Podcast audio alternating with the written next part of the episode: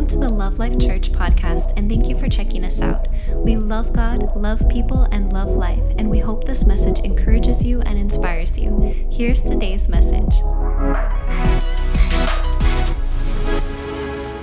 Turn your Bibles to John 16 33. John 16 33. And we're going to start just with some words of Jesus. What we're going to do is, is I'm going to do a synopsis pretty much of what I've covered over the past couple weeks and bring it down into something um, just I, I, believe will help us in um, having something that can and will uh, be put to use daily. And that's so important for me to uh, recognize the key to our success is, is that a bunch of information really isn't going to do any good unless you're going to use it. So I want to simplify it as best as I can and bring it to conclusion as far as temptation and how to overcome, how not to bite in the temptation. And it's so important to understand this again because we're all tempted, we're all tested, there's trials. I'm going to share with you and show you scripturally just how um, the Bible shows us the difference in the two of test and temptation. Um, and, and, it's, it's not going to be very difficult, it's very simple, but everything in Scripture is tied to the context of the Word. It's not tied to one specific Scripture verse, but the context of why the verse is in there. And that will help you understand uh, why people get confused of uh, God and the position of testing and, and tempting, and you will hear people, because they're confused, that they'll use temptation as something that God uses, that He'll bring temptation your way. And that's unscriptural, and I'm telling you right now, it doesn't happen. He does not do that. So, what we're going to do is we're going to look at these things, and I believe, I have no doubt it's going to help you because ultimately the success in our lives comes down to what? Knowing. Knowing. Everybody say knowing. And that's a success. Listen, we're in church, we got a Bible. Don't define this religiously. This is life. Everybody say life. When it comes to this, it's about life. And everything tied to life is tied to this principle knowing. That's where your success comes. Uh, no matter what you're doing right now, you're doing it because you have knowledge. Okay, you're, you're not to all of a sudden, you know, one of your doctors says, you know, I think we're to need to have brain surgery. And you say, hey, Pastor, can you do it? Because you can be cheaper. Would you do that? Why wouldn't you? What if I said I'm a brain surgeon? You see what I'm saying? In other words, you're like going, no, no, no, that's not how it works. But it's interesting that when it comes to Bible stuff or church stuff, we do just that. We do just that. And that's what we have to change. We, we have to quit looking at, you know, we, we've got issues in our marriage, so we go to the person just has a worse marriage than us, and we want information. We, we want to talk to people that don't have fruit. They don't have a, a, a life of success in an area, but we want their information. And it's only because it's a church thing we do this. But in knowledge and natural life, we don't do this at all. And so, what's, what's, what's that show us? It shows us that when it comes down to it in our lives, we need to be careful because we can be religious and not relevant. And, and the Bible is not that way. It's relevant completely and not religious. Religion comes from men. Religion comes from, uh, like the Bible shows us, the Pharisees, Sadducees, and scribes that would take one command of God and make a hundred commands under it. And it, it's just, that's going to bring bondage. We want freedom, amen? So knowledge is going to bring us freedom. John 16 33 says this these things I have spoken to you, that in me, everybody say in me, you may have peace in the world, say in the world, you will have tribulation. But be of good cheer, I have overcome the world. He said, in me equals peace. In the world, in world equals what? Tribulation. Now that's what the Lord's showing us he's, he's talking to them right after he was telling them, listen, I'm going to go. God loves you. You love me. you know, and I want you to understand something. You're going to have tribulation. When I'm out of here, there's going to be a lot of pressure. It's a Greek word, thlipsis, thlipsis. And what that means is it, it means this pressure that's, that feels like it's crushing you. And that's what the Greek word says. It says, in this, you will have what? You're going to have distress, trouble, anguish. You're going to have pressures. In this world, you're going to what? Have these pressures. In me, what are you going to have? Peace. Peace. Where we can all dress like hippies and wear little peace signs. No, that word is eirene, which is tied to the Hebrew word shalom, which literally is a power word that means nothing in your life missing, nothing in your life broken prosperity, success, health. That's what the true word means. And that's what Jesus says. In me, oh my Lord, in me, good things are going to happen. And that's what he that's what he said. He doesn't lie, does he? No. So what's that in mean? The in in this in, in the language here, it means the relationship, the connection, the tying to. He says, in your relationship with me, in your transformation with me, in your new life that you've received because of me, you're going to have nothing missing, nothing broken. That's what's available to you. So that's a pretty, pretty strong position, right? So here we are, Jesus saying, This is what's going to happen. It's going to, there, there's going to be these pressures in life temptations in life. You ever thought about temptations? I mean, we look at it, usually it's, it's one bad one that we have a, a, negative action with, something we fail in. So we look at temptation in that major area. But y'all uh, all need to understand that temptation is tied to you specifically. Like, like Sasha just said, I'm going to get the cheesecake. Now, you throw up, I guarantee you throw a cheesecake ice cream right here. And I bring, I bring it in and just set it right there. I'm going to tell you right now, it'll be a temptation for her. For, for me, that's disgusting. But wait a minute. It, when you look at it, it's a temptation to someone, but a temptation not to another person. Now, think about that because it might sound simple, but that's a fact about temptation. Now, she can change that to something, you know, more normal and get like a strawberry ice cream. But you know what I'm saying? In other words, that temptation is only because this is an area where her flesh, her nature, has said, This is what I want, this taste I want. And other people, it's like, Nah, if it ain't chocolate, I ain't doing it. Do you see what I'm saying? So this is the temptation area. We got to look at it correctly. Okay. Hebrews 4:15 says this. Jesus has been tempted in every way just as we are, yet was without sin. Jesus was tempted in every way. Now, we jump to the conclusion, remember what I just showed you? That cheesecake wasn't temptation for me.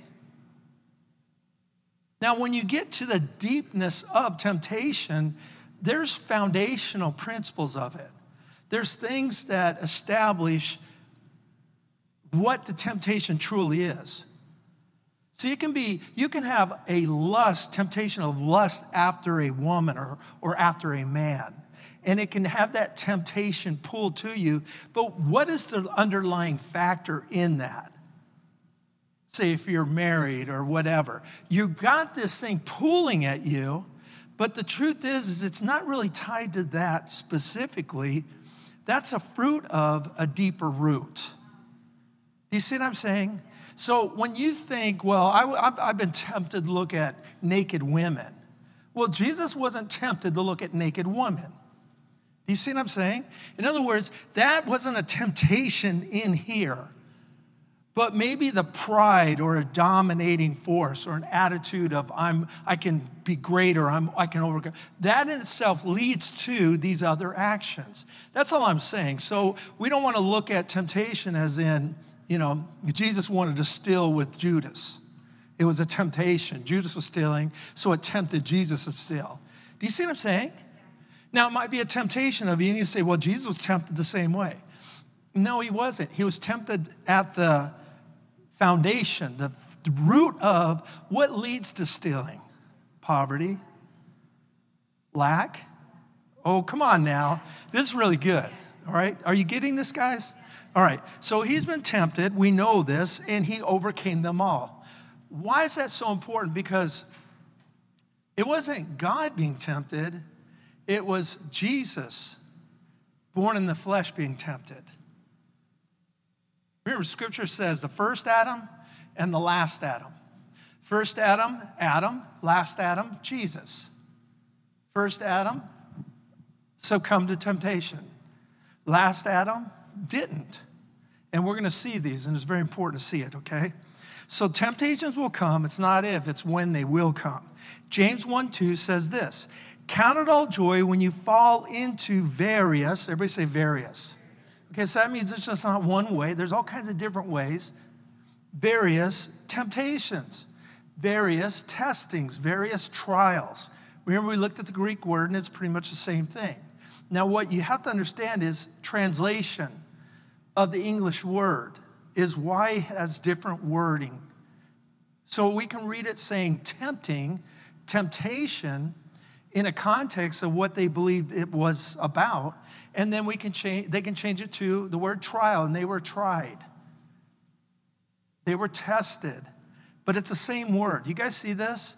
So there's something you have to look at because a temptation and a testing, though in context, it pretty much defines the same action of the Greek word, but there's a different context of what is causing the temptation, what causes a test. Like, I, I never went to school and I said, oh my gosh, we have a temptation coming this Friday. Do you guys do that? Oh, we got finals, the final temptation.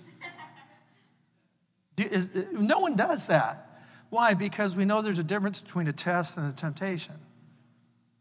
But what happens is religion mix the two. And they'll say, they'll say that, you know, hey, there was this, this, this guy, this girl came on me, whatever. I was just be tempted by God. No, you weren't. And that's what religion does. It, it deceives through man's view, religious viewpoints. So let's move right on. It says, when it comes to it, James 1 2, count it all joy when you fall into various temptations, testings, trials. That's a Greek peirazo or, or pizzo.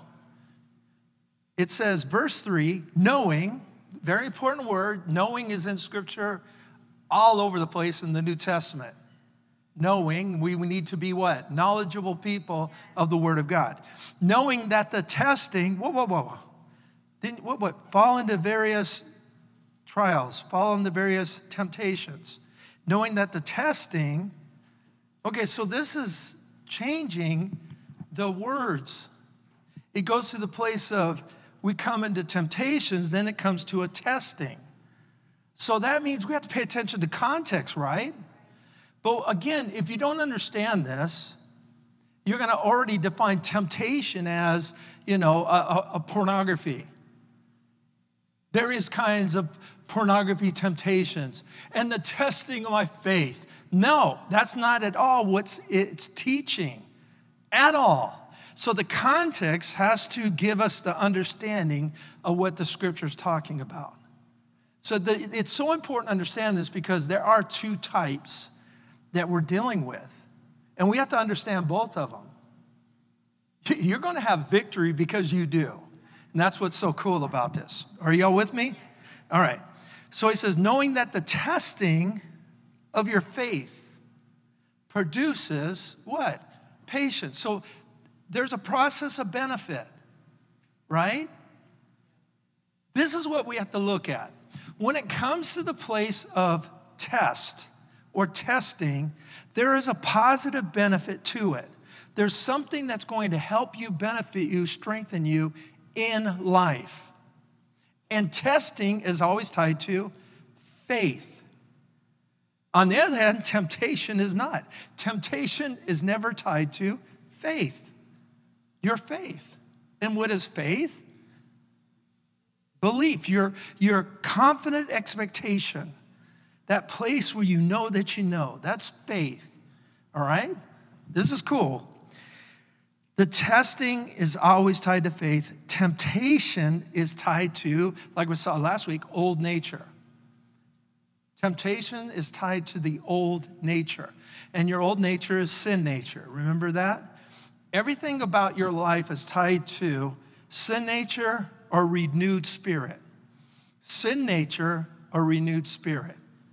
The sin nature or the old man, the Bible says, the old passed away, the new creation.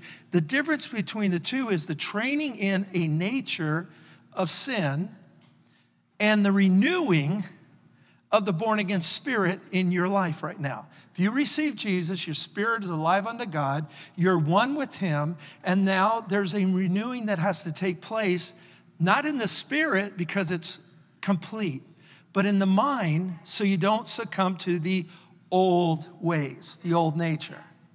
Are you following me? I'm helping on this because what we don't do is we're not going to start pinpointing sin. Let me pick at your sins and we're talking about, let me pick at all the things that you're doing.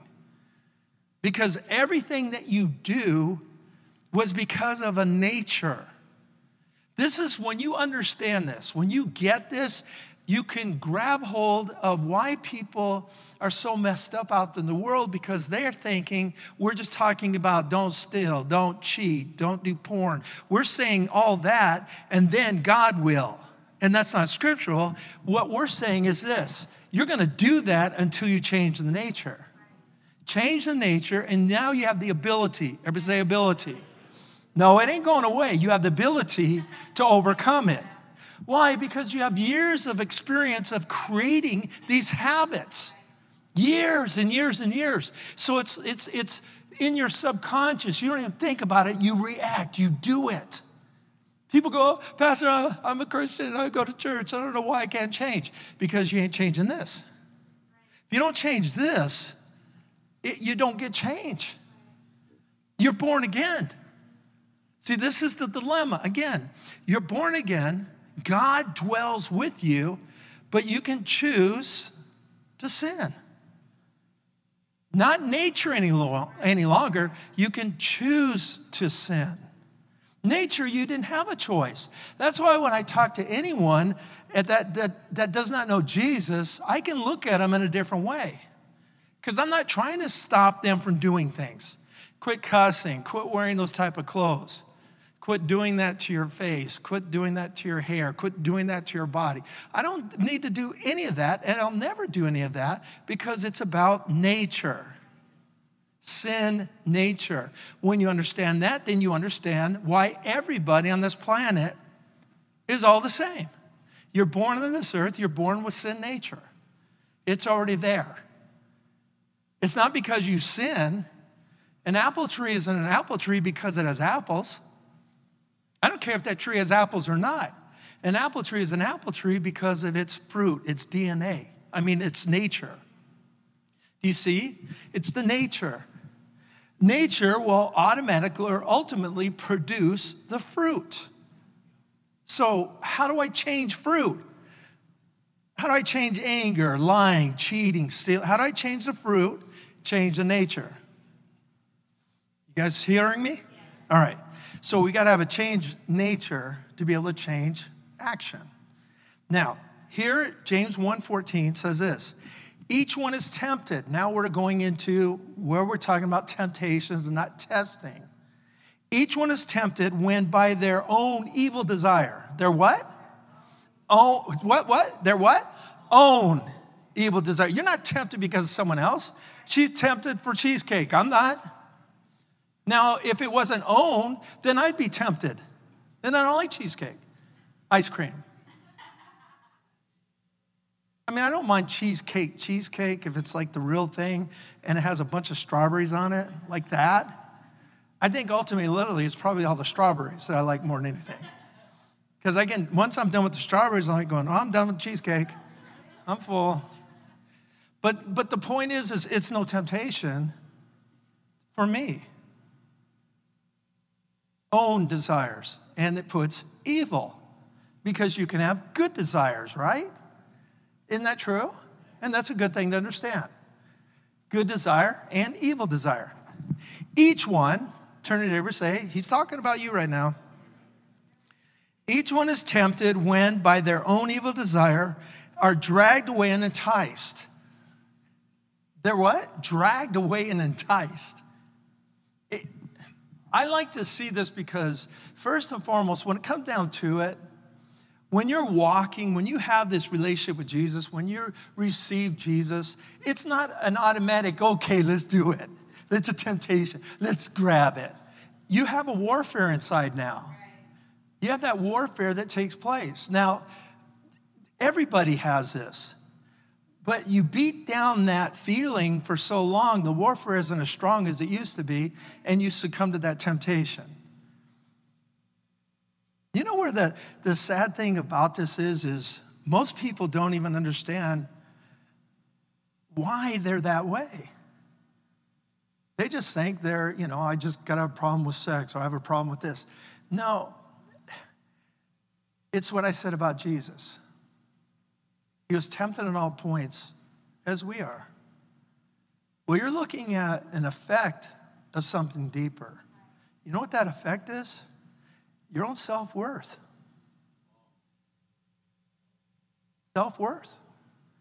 Once you see yourself valuable, important, I'm going to tell you right now, a lot of those things out there don't even become temptation anymore because you're like going, I ain't going down that path. I'm better than that. And all of you, all of you can testify of that in some area of your life. Every one of us can remember the time when we made the decision no, it's not good for me.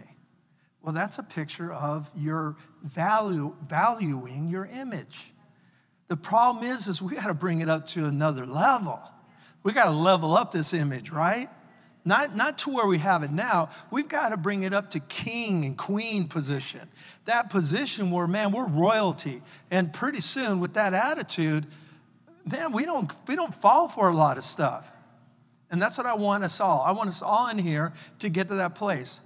I don't want some nasty man getting you because you succumb, because you feel like a loser. I want you to win.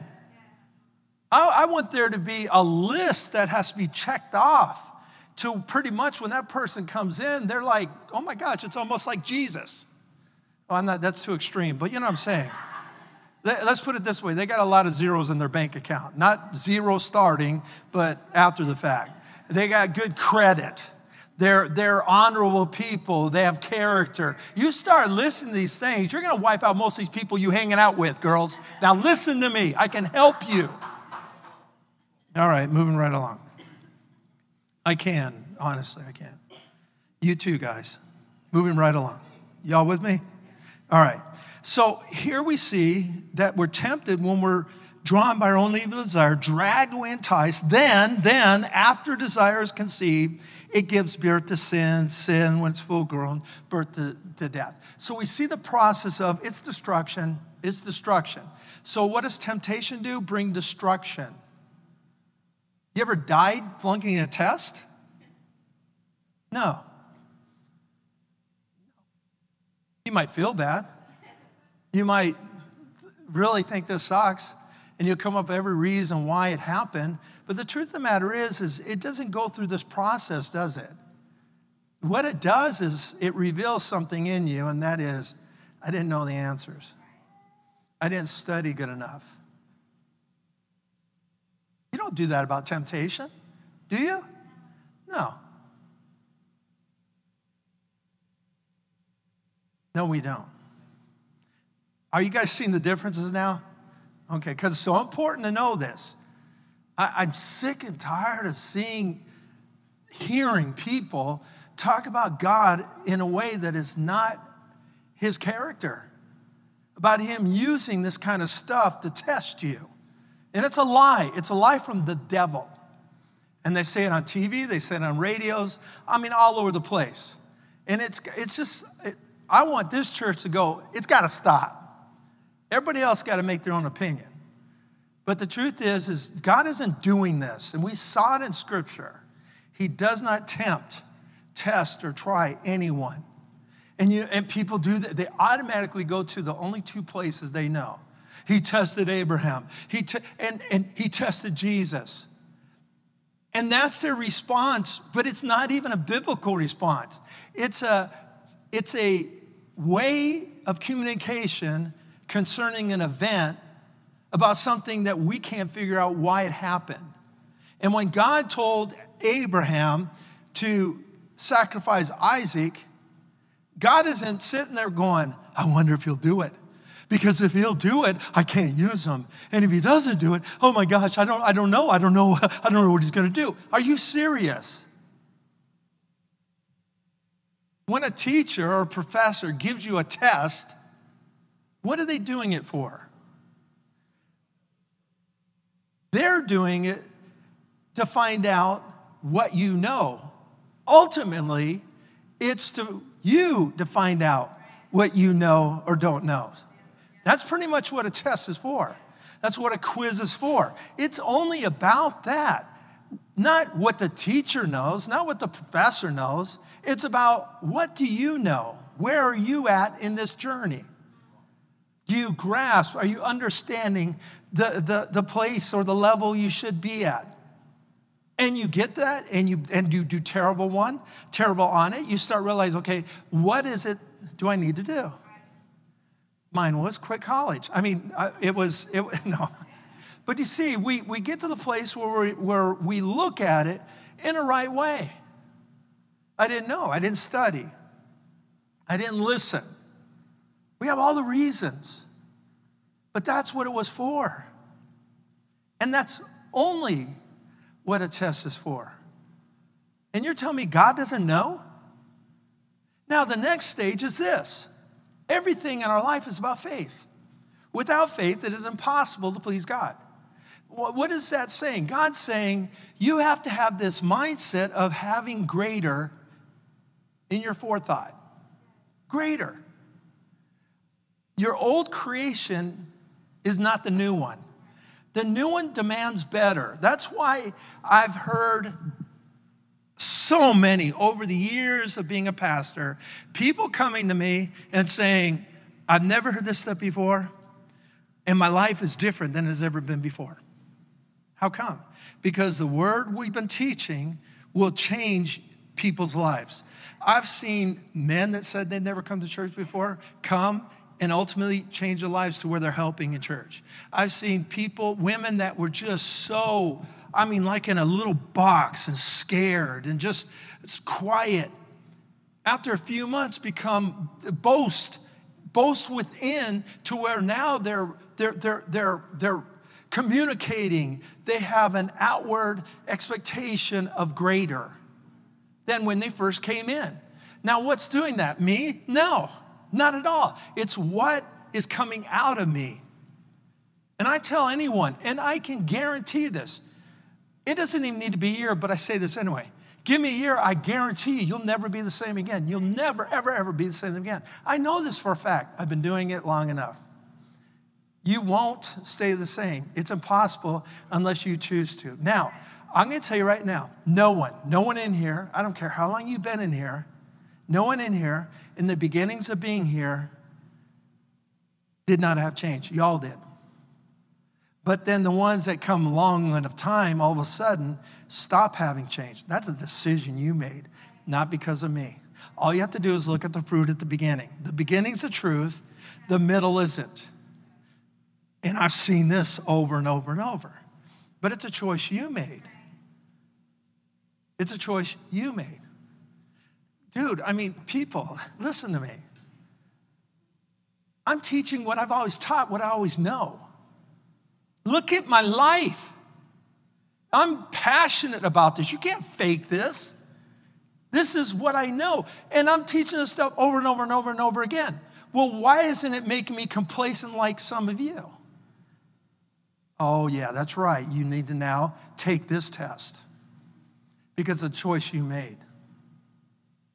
You made a choice to make it lukewarm. You made a choice to be cold. You made a choice. The Word of God is alive. And this Bible has never changed. So if you're looking through a new scripture in Ephesians, it's the same ones. You see what I'm saying? You have to understand this. Then what is it about? It's like Paul told Timothy. Paul trained Timothy. He got this, he got this young guy into a position of, I'm going to put you over some, uh, you're going to be the pastor over mega churches in the beginnings of the churches as a young man. And ultimately, Timothy's writing Paul letters and saying, Paul, I'm sick and I'm scared and this is terrible. It's rough doing this. And Paul had to write to Timothy and said, Oh, baby, I understand. You're, it's just, it's so rough out there and people are so mean and it's just the way it's going to be. And it's, it's so nasty, nasty people. Did he do that? No, he said, Timothy, stir up the flame. He said, You need to do it. If you don't flam your if you don't fan your flame, it went out a long time ago. Everybody's got to fan the flame. You know, every time I get into this, I'm fanning the flame. I get excited about it. I don't need to be talking to you about it to get excited about it. I get excited about it because, man, this stuff's awesome. And I know it, but it's so awesome. It's a living word. Are you guys seeing this? All right. So that temptation has a process. James 1 14 says this Let no one say when he is tempted, peirazo, I'm tempted by God, for God cannot tempted by evil, nor does he himself tempt anyone. Two truths you got to know. Number one, testing will come for the sake of your faith. It's life, it's a constant. Every single day, you have a test. Everybody in here. It, it might be a pop quiz with two questions. But I'm telling you, listen, I'm telling you, you're tested every day. Number two, temptation does not have to come, it appears through evil desire and lust. what I say? Tests come all the time. Temptation doesn't have to. Isn't that interesting? Because scripture tells us where it comes from. We just read where it comes from. You're tempted by what? Your own evil desires, that old flesh nature. So it doesn't have to come. I, I think that's awesome. That gets me to a place of, wow, I can have victory and not have to deal with this stuff. But tests are going to come. But I'm okay with that because there are going to be times when I pass and there are going to be times when I fail. But the thing I understand about test is it's not destroying my faith. It's not destroying it's not destroying me. It's building me up. But when I fall to a temptation that I produced, that I caused to happen, that is affecting me. You guys getting this? Is all coming is, is all coming together? Y'all got this? All right, don't, don't just sit there look at me that way. Look like, yeah, I got it. Do something, please. All right, let's look at the attack of Jesus. Here, Jesus is starting his ministry. Um, he just got baptized by John, John the Baptist. All right, so in Matthew chapter 4, verse 2, Jesus under attack, Jesus was led by the Spirit into the wilderness to be tempted by the devil. And when he had fasted 40 days, and this is where they, right there, as they say, see, God, God leads the testing. No, Jesus is going through into his ministry. The Holy Spirit is his leader, his guide. So, what he's doing is he's submitted to the directive of going into the desert, the wilderness. It's also a picture of Israel. It's a picture of them going into the wilderness, into the promised land. They're types, they're shadows. And so what happens to Jesus is, is he was water baptized, and then the Holy Spirit descended upon him, and God spoke and said, This is my son.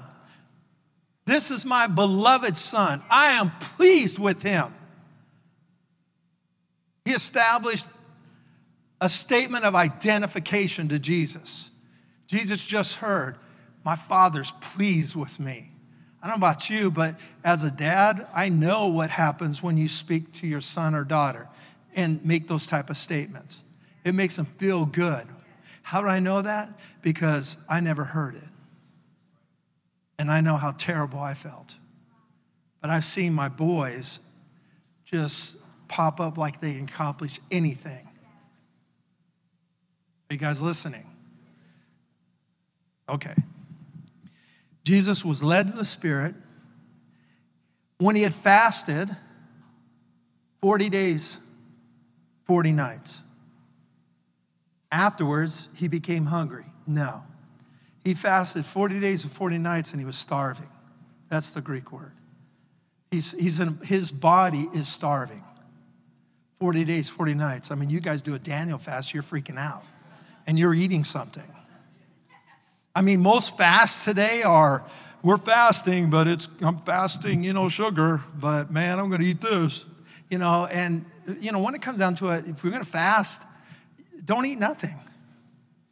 The the uh, medical science has proven such a massive benefit of your body going through a no food fast. It is beneficial, but it's difficult. Why is it so difficult? That flesh, that nature, man, I'm telling you, it's a nasty thing. It, it just, it will literally ruin your life if you allow it to. You have to stop yourself. If you don't stop yourself, you're going back in line in the buffet. You, you just do it. Your body doesn't care. It's like going, do it again, do it again. I'm still hungry. And you could have went three times already and still like going, no, I'm still hungry. And how do you know if you're going to eat later? Let's fill up just in case. That's your body. It doesn't, your body doesn't sit there and go, hold tight, man. We got to chill on this. You could die. You could die. Your body doesn't do it. It doesn't care if you're going to die. It just, feed me, feed me. All right. Nasty flesh, huh? He was hungry or starving. Then the tempter came. Okay, so this happened at his weakest point. No, the enemy seeks whom he may devour. He's going to look for the position of when you're the weakest. I tell you right now, couples, hear me. After a fight, watch out for the devil. In a fight, watch out for the devil. Anytime you get to a place, a weakest point, he's gonna, he's gonna try to mess with you. He's gonna try to involve himself with you. That's why you've got to wise up in the midst of these things and not allow the enemy to instigate it, amplify it, because he always will if you open the door. The Bible says, be angry, but don't sin. So there are times you can be angry. There can, there can be times when you're angry with your wife, your husband, your kids, whatever. You're gonna, you can be angry, but it says don't elevate it to sin. What's the definition of sin? No, that's that. Yeah, but what's the scriptural definition? Knowing to do good and not doing it. Knowing to do good and not doing it. Are you hearing that? Knowing to, that's pretty much the foundational definition of sin. That's why people sit there and go, Well, I didn't sin today. You sin all the time. You just don't realize it. You knew that that piece of paper fell next to your the person's office and it fell there. You walked right past it. You didn't pick it up for them. But see that you knew the good, but you didn't do it. That is sin. Now all of a sudden we have a different mindset of what sin is. Sin is, you know, uh, no, it's going to shoot someone. That's sin. No, sin's running that red light. Let's move on. The devil says to Jesus, If you are the Son of God, notice how he starts off this little attack. What did Jesus, what did Jesus just get through hearing 40 days before this? God saying, What? This is my beloved Son, in whom, in him, I am well pleased. What did he say? This is my beloved Son. What does the devil come in? If you're the Son of God. Now, think about that, and I want you to think wisely. Because what happens is, is you're going to hear stuff in here, and then the enemy is going to challenge you. Right when I said, talked about people and their choices, and it's all about image, I know I speak to a couple people in here. And I guarantee you're going to be challenged by the enemy on that. So, what I advise to you is tell the enemy to cállate. Shut up. Not silencio. Go straight to, I don't want to hear your nasty voice. Because you will be challenged. You're going to hear truths in here today. People will hearing things that are specific to them that you'll be challenged on. Fight the fight and win. Okay? Just fight the fight and win. Overcome, overcome. Do not process anything but victory. I'm going to overcome, I'm going to win. So he's at his weakest point. The enemy comes in and says, If you're the Son of God, command these stones become bread. Jesus said, answers what the enemy comes at him. Jesus answers. Everybody say, Jesus answers. How does he answer? Stop it, devil. That's not right. I am not. He didn't do that, did he? He says, It is written. It is written. It is written that man shall not live by bread alone, but by every word that proceeds from the mouth of God. So the enemy comes in with him and says, I got some scripture for you. Jesus comes in and says, No, Israel, I mean, man shall not live by the word of God. Deuteronomy 8 3 is Israel in the wilderness, hungering, and then Moses tells Israel, Man shall not live by bread alone. What is he saying? He's saying, Israel, you're in the wilderness, you're hungering, but you understand that God's word is your provision. And when you put God's word first, provision will come. Man does not live by bread alone, but by every word that proceeds out of the mouth of God. If you want to have provision, you've got to know what God's will is, what God's word is, and it will bring it. It will bring it. God's word will meet all your needs, but it's spiritual first, then physical, okay? Spiritual first, then physical. You go physical before spiritual, it always equates to sin. Always. If you're always focused in on the natural, always focused in on your needs, your wants, and you do it before God, it will you'll always make wrong decisions and you're going to go down a path of sin.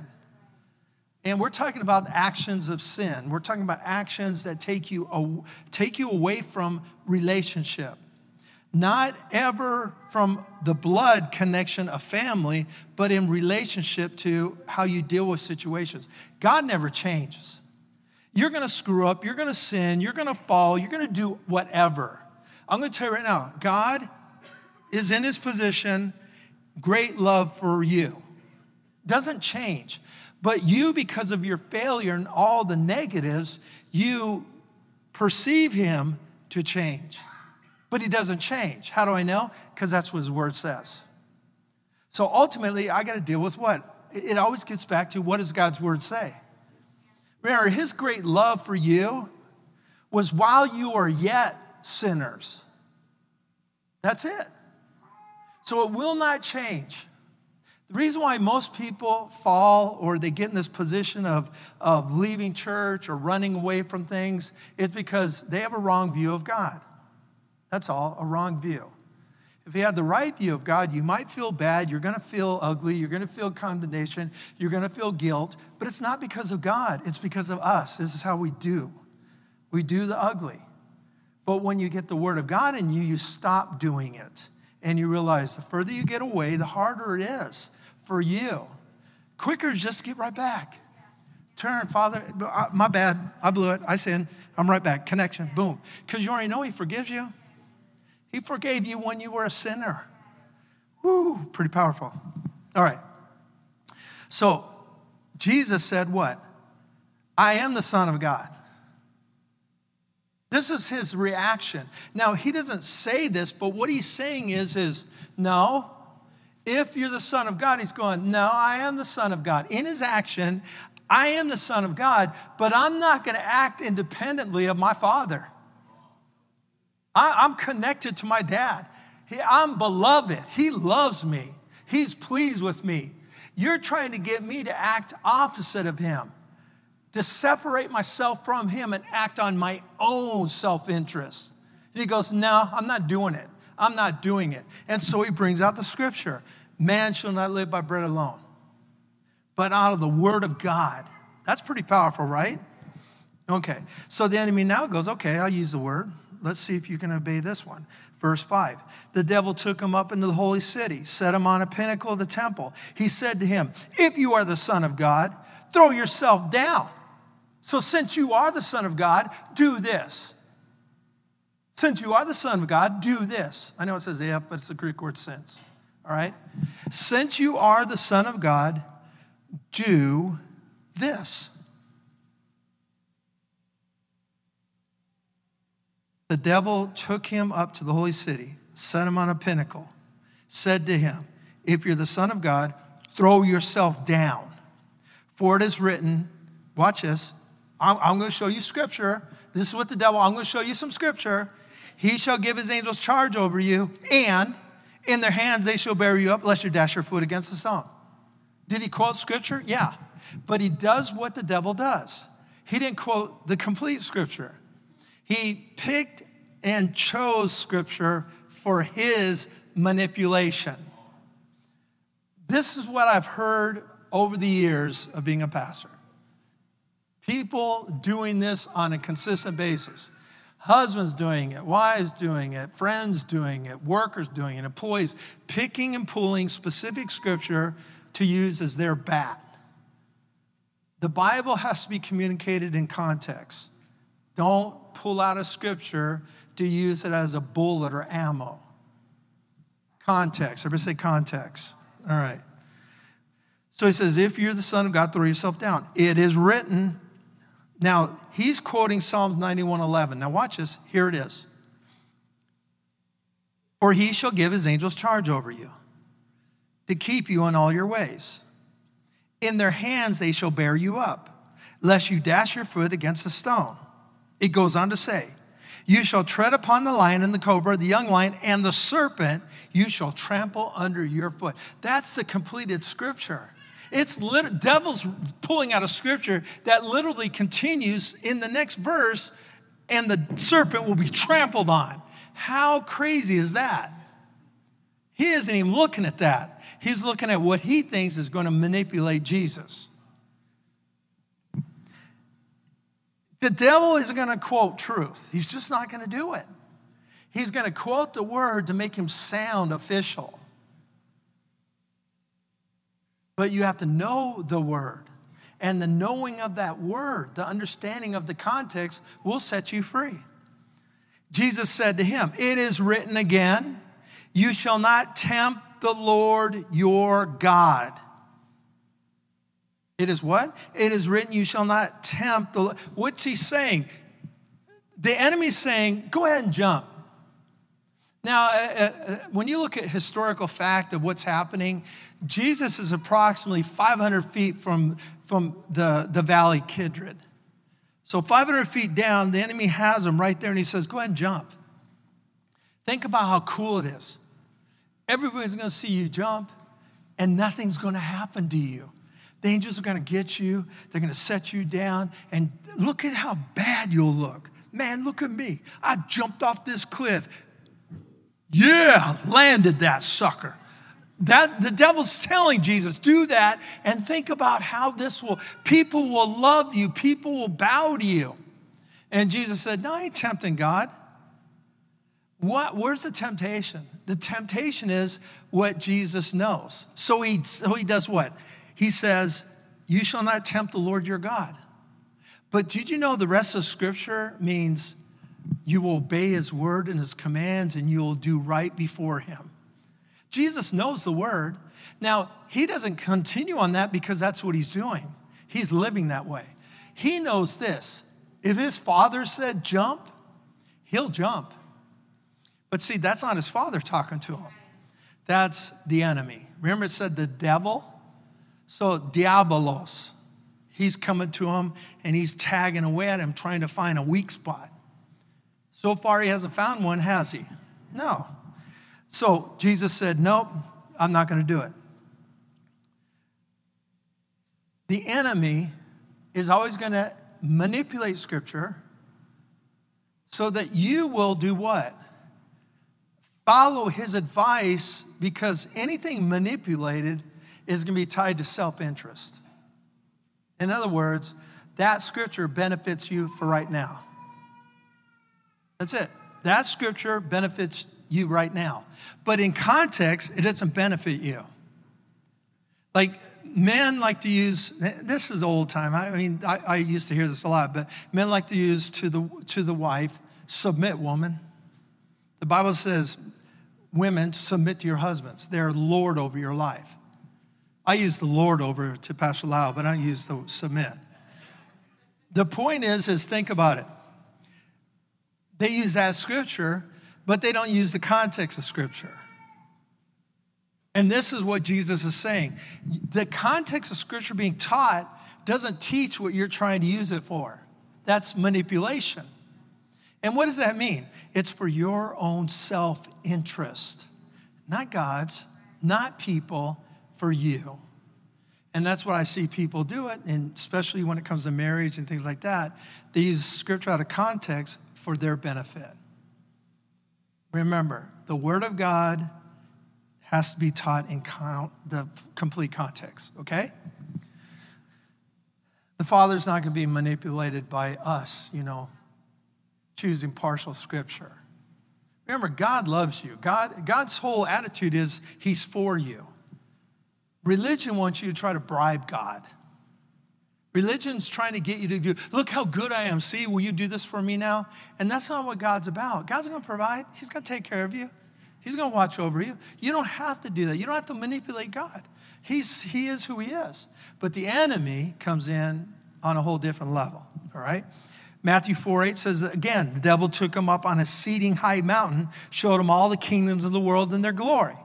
He said to them, All these things I'll give you if you fall down and worship me. In the Greek, if you fall down once, just one time, Jesus, one time, bow to me. Just one. I only need one time. I'm not asking you to do it all week. You don't have to come to this worship on Sunday and Wednesday. I'm just saying one time. I just need one. One time, bow to me, and my gosh, look what's going to happen. So he says, just once, just once this, I'll give you everything. I'll give you all the authority, all the cities, all the nations of this world. All you have to do is bow one time. Think about how simple that is. The devil already knows why Jesus is there. He doesn't understand the whole context of it because a lot of stuff's a mystery. But he doesn't, all he knows is, is that Jesus has gone a path to destroy him. And he's saying, hmm, let me see. Let me see if I can get a shortcut. You do this, Jesus, and you'll get there quick. You don't have to go through any pain. I, Isaiah shares that pain. The devil knows this. Did he not quote scripture? He knows that Jesus is headed for some major pain.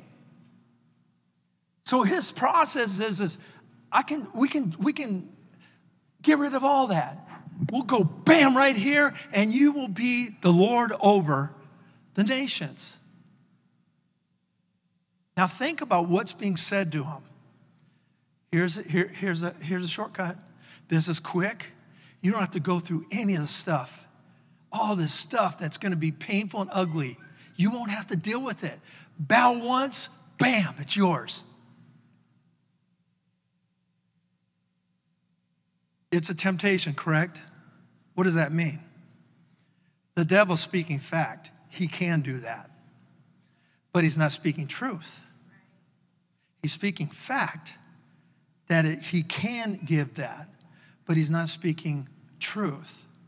And there is a difference, a big difference. Jesus is looking at him and saying, Simple, bow, and it's done. Jesus said, Away with you. And then he says, Satan. He hasn't mentioned his name at one point, But now he says, away with you. And Satan means you're an enemy, you're an adversary. So he calls it out in a whole different way now. And in the Greek language, it's a command and it's literally a shout. So don't think that Jesus going, well, get away from me, Satan, you meanie. He's literally out of the top of his lungs screaming a command with authority Get away from me. Now that's pretty powerful because at that point, the enemy knows that he better get out of here. The Bible says, Away with you, for it is written, You shall worship the Lord your God and serve him only. Huh? He used Deuteronomy 6:13, but think about it. What did he say? The devil said, "Worship me," but never said serve me. Jesus pulled out a scripture that says, "No worship, no serving." Are we going to pay attention or not? Okay? The truth is this. Anything you worship is what you serve. Period. You're going to serve what you worship. In your life right now, the things that you worship, you serve. It can be a sports team. I've seen it. It can be, you know, Walmart. Whatever, whatever you worship, you will serve. And that's why Jesus said, You serve God and you only serve Him. See, the enemy tried to what? He tried to deceive. He brought the fact out, but he didn't add the truth. And truth was is you bowed to me once, I own you. You now serve me. Oh, the nations are yours, but you serve me now. Woo, pretty powerful, huh? Are you guys hearing this? So, what you worship, you will serve. The devil left him, and that literally means quickly get away. The devil left him, and behold, angels came and ministered him. Luke 4 13 says this When the devil had ended the temptations, he took off until he had another opportune time. In other words, that's just round one. But he's going to look for another time to try to come at Jesus. Do you see how the enemy works? See, you, you don't get to kick him out and he's never going to come back again. Or you're never going to have this temptation again or this test. It's, the key is, is understanding. Jesus had victory over him because he had the word of God. Remember, the Bible says that, I think it's in Luke, it talks about Jesus at 12 years old, and they were in town doing what they had to do as far as the customs, and they all were in a big caravan. They leave Jesus at 12 years old. You know, everybody's all taken off. You know, okay, we're done with the fair. Everybody go home now. And you're all leaving, but Jesus ain't around. Everybody goes, you know, you're assuming, well, uh, Mary's got him and Mary's gone, Joseph's got him because they're separate. You know, they're doing their thing. And everybody's leaving without, uh, without Jesus at 12 years old. And after, I think it was like a couple days, I mean, how freaky is that? I can understand an hour or even a few minutes days. That tells you a lot about their parenting. I'm just saying. I know you want Mary to be all that, but come on, Mary. You're the mom. I mean, that should have been, you should know, that's your firstborn. I mean, this is, this is messed up. So I know y'all want, you know, oh, oh Mary's got this halo around her. Right there, parenting 101, she messed up big time. Joseph, you can blame the man and go, well, you know, he's doing his dumb stuff, whatever. He's busy, he's, you know, dealing with the camels and whatever. Mary, on the other hand, so they both come back and, you know, they're like going, oh, where's Jesus? He's in church. You want your kids to do the right thing? You leave them and all of a sudden you're looking around, they're at Love Life. It's all good. Yeah. Because what was he doing? It, the Bible says he was listening and asking questions. And they were listening to the wisdom in that 12 year old boy. How come he had wisdom? Because he was God? No, because he got the word of God in him. He took that word and was placing it in his heart. His parents come back and go, Jesus, come on, man. What are you doing to us? No, Jesus should have said, What's up with you, parents? I'm 12 years old and you leave me like that? No, what he said, he said, Chill, I'm doing my father's business. I'm, I'm doing what I know my future involves in. I want my kids to be that way. I want them to be where they're totally able to live life and hang, not be three days without me, but be able to do things and know that inside they're hungering and passionate to know God's word. Don't you want that, parents? Come on. I'll tell you what, you know where it starts? You. Because if you're not hungry anymore, they're not going to be hungry. It's an excuse. Always remember action louder than words. All right. 1 Peter 5 8 says this Be sober, be vigilant, because your adversary, the devil, walks about like a roaring lion, seeking whom he may devour. The Bible shows us very clearly that Jesus was attacked. He had victory over the attacks because of the Word of God. There are things I said you do last week that I believe without a doubt will give you strength and ability to overcome. And those things, I, I, I added an eight um, to that. I know I talked about seven, but the eighth one is, is don't listen to yourself, speak to yourself. And I, I should have threw that in there right away. It just, it just passed my mind because it's what I do more than anything else. It's when I talk about David spoke to his soul and he said, Bless the Lord, O my soul and all that is within me, bless his holy name.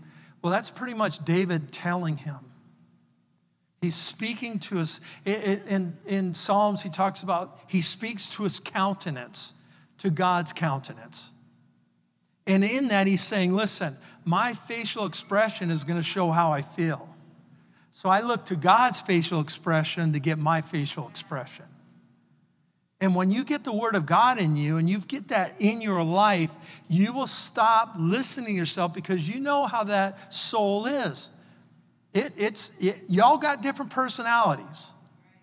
And in those personalities, that's where your soul thrives. But it's also an area where you lose. It's an area where you don't become strong because of it. So you got to learn to dictate to your emotions. Learn to speak to your soul. Don't allow your soul's. The, when you look at the Hebrew language, when it talks about when David said, My soul is disquieted within me, it literally means it's moaning and groaning. Like your stomach when it's hungry, it's saying, Will you feed me? And you're like going, I ate two hours ago. I don't care. I'm still hungry. And that's literally what the soul does it moans and groans. No one likes us. They didn't say hi when we were at church. Maybe they were busy. But we allow our soul to get us in trouble. How come they invited them and not me? How come they got this and I didn't? And your soul does this stuff. And if you keep listening, it's gonna, it's gonna talk you into poverty. It's gonna talk you into sickness. It's gonna talk you into failure. I just, it's just the way it runs, it's tied to that flesh. But when you build your spirit, you tell your soul. No, you bless the Lord. You don't forget his benefits. You bless him. You talk about his goodness, his mercy. You talk about all these things, and it, it tells your soul that, no, I'm not in control. Spirit's in control today. Amen? So that's so important. When you do this, this happens. Therefore, submit to God. The word submit is a um, military term, it's a term that understands position of authority. So it's not a, a, place of, okay, I'll do what you want. It's a place where you're saying, no, that's my authority. I have to do it. I have to do it. Submit to God. I'm under his authority. I submit to my my captain, my general. I submit to him. Why? Because I'm in this army. I'm, I'm, in, a, I'm in a warfare. I'm in this army. And it is a fact, historical fact. When you see an army without authority, you see a defeated army. You take out, that's why, in, from, I mean, you read all history in the area of battle and warfare. The first thing they want to do is they want to take out a captain. They want to take out the who, who's leading, and that's what they want to take out. Once they take him out, it causes confusion. Now, until another one rises up and takes his place, they're weak. And that's what people would do. They go after who's in charge. Well, my captain's Jesus, so he's not going to be taken out. So now it belongs to me. I'm, I'm the next in line. But I understand the authority and I'm submitting to his authority. So it said, submit to God. Then it says, do something. Resist. Everybody say resist. Another military term. Paul loves to write military terms, and I understand it because he was in jail most of the time. But he sits there and says, resist, and that is a position of holding fast and not moving at all. You are standing in place, you are in position, and you are aware and awake. He said, resist the enemy. Submit to God, resist the devil. Resist who? The devil. What am I supposed to resist? Well, what is diabolos? It's the process of how the MO of Satan works. He's trying to find the place of weakness up here. Ah, you're no good. You'll never make nothing. Your mama doesn't love you. Oh, you don't like that one, huh? Your mom doesn't like you. Oh, you know she don't like you. I don't know why you keep trying. Your mom actually hates you. I heard her say it. And so he gets to a place where he, he gets your attention before you're like going, how stupid. My mom does too like it. Oh, he knows he's got you. He's got you. So what we have to do is we have to be wiser than the enemy. How do we do that? Submit to God, resist the devil. And the Bible says when you do those two things, he will flee. I'm ready for the enemy and all the other things to run away. And the reason why is because I'm going to be standing with an attitude. I'm going to be fiercely opposed to the devil. I'm going to be fiercely opposed to falling to temptation. Why? Because it's me. It isn't God. It is not even the devil. Now, again, he can work in the mind after you choose to go to that channel, after you choose to view that YouTube. After you, choo- after you choose, then he comes in and amplifies your choice. But the devil can't make you sin. The devil can't make you fall. You choose to. And I just empowered everybody in here to get you to realize that this is your choice. Stand fast. And when you've done all the stand, stand. Be unmovable. And when you're in a position where doubt or you're not sure, then do the best you can do in this. Stand anyway, because ultimately you serve Jesus. And if you can't think of anything else, say, Jesus is Lord. Jesus is Lord. And when you talk that way, the devil ain't going, he's not going to even hang out with you. Temptation is going to run. But we're so easily manipulated or moved by this flesh, this nature, by people. Listen, you're bigger than that. You're bigger and better than that. The blood of Jesus was shed for you. That's your value. You're priceless. Now let's take it out there and start proving how valuable you are. Quit bowing to losers. Quit succumbing to people and manipulation. Stand fast, child of God. You're royalty. You are valuable and you are worth it.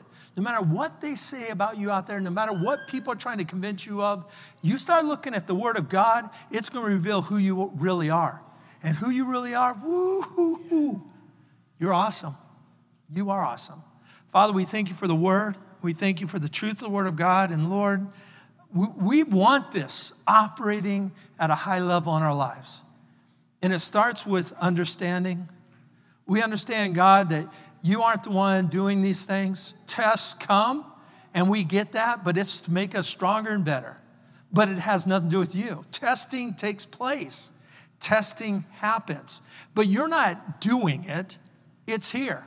Temptations, no way come from you. They have nothing to do with you, but it's by us. And so when the temptation comes, we understand that it's we made that choice. So we're going to unchoice it. We're going to unchoose it. And we're going to start doing what we know is right. And that is not falling down the path of failure, but standing up for the path of victory. That's our desire, that's our will, and that's what we speak forth from this point forward. Victory and overcoming because we are the winners in Jesus' name. Amen.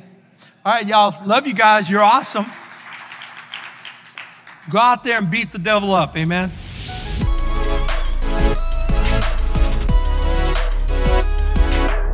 Thanks again for listening. To hear more encouraging messages just like this one, make sure to subscribe and check out our podcast channel for past episodes. If you loved what you received, please consider rating it and sharing it with your friends and family. For more information about Love Life and getting connected with us, go to lovelife.church. We love you and are believing God's best for you.